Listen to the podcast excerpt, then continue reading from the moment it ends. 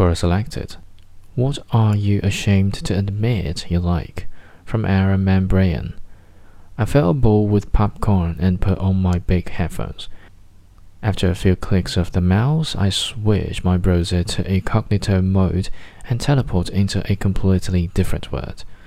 Yes, I am talking about porn. I am not in love with my right hand, but this is definitely something I do, which, in certain social contexts, I am ashamed to admit.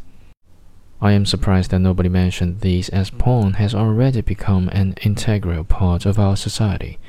In 2016 alone, Pornhub had 23 billion visits. Let me repeat that a single porn website alone got 23 billion visits. That is 64 million a day.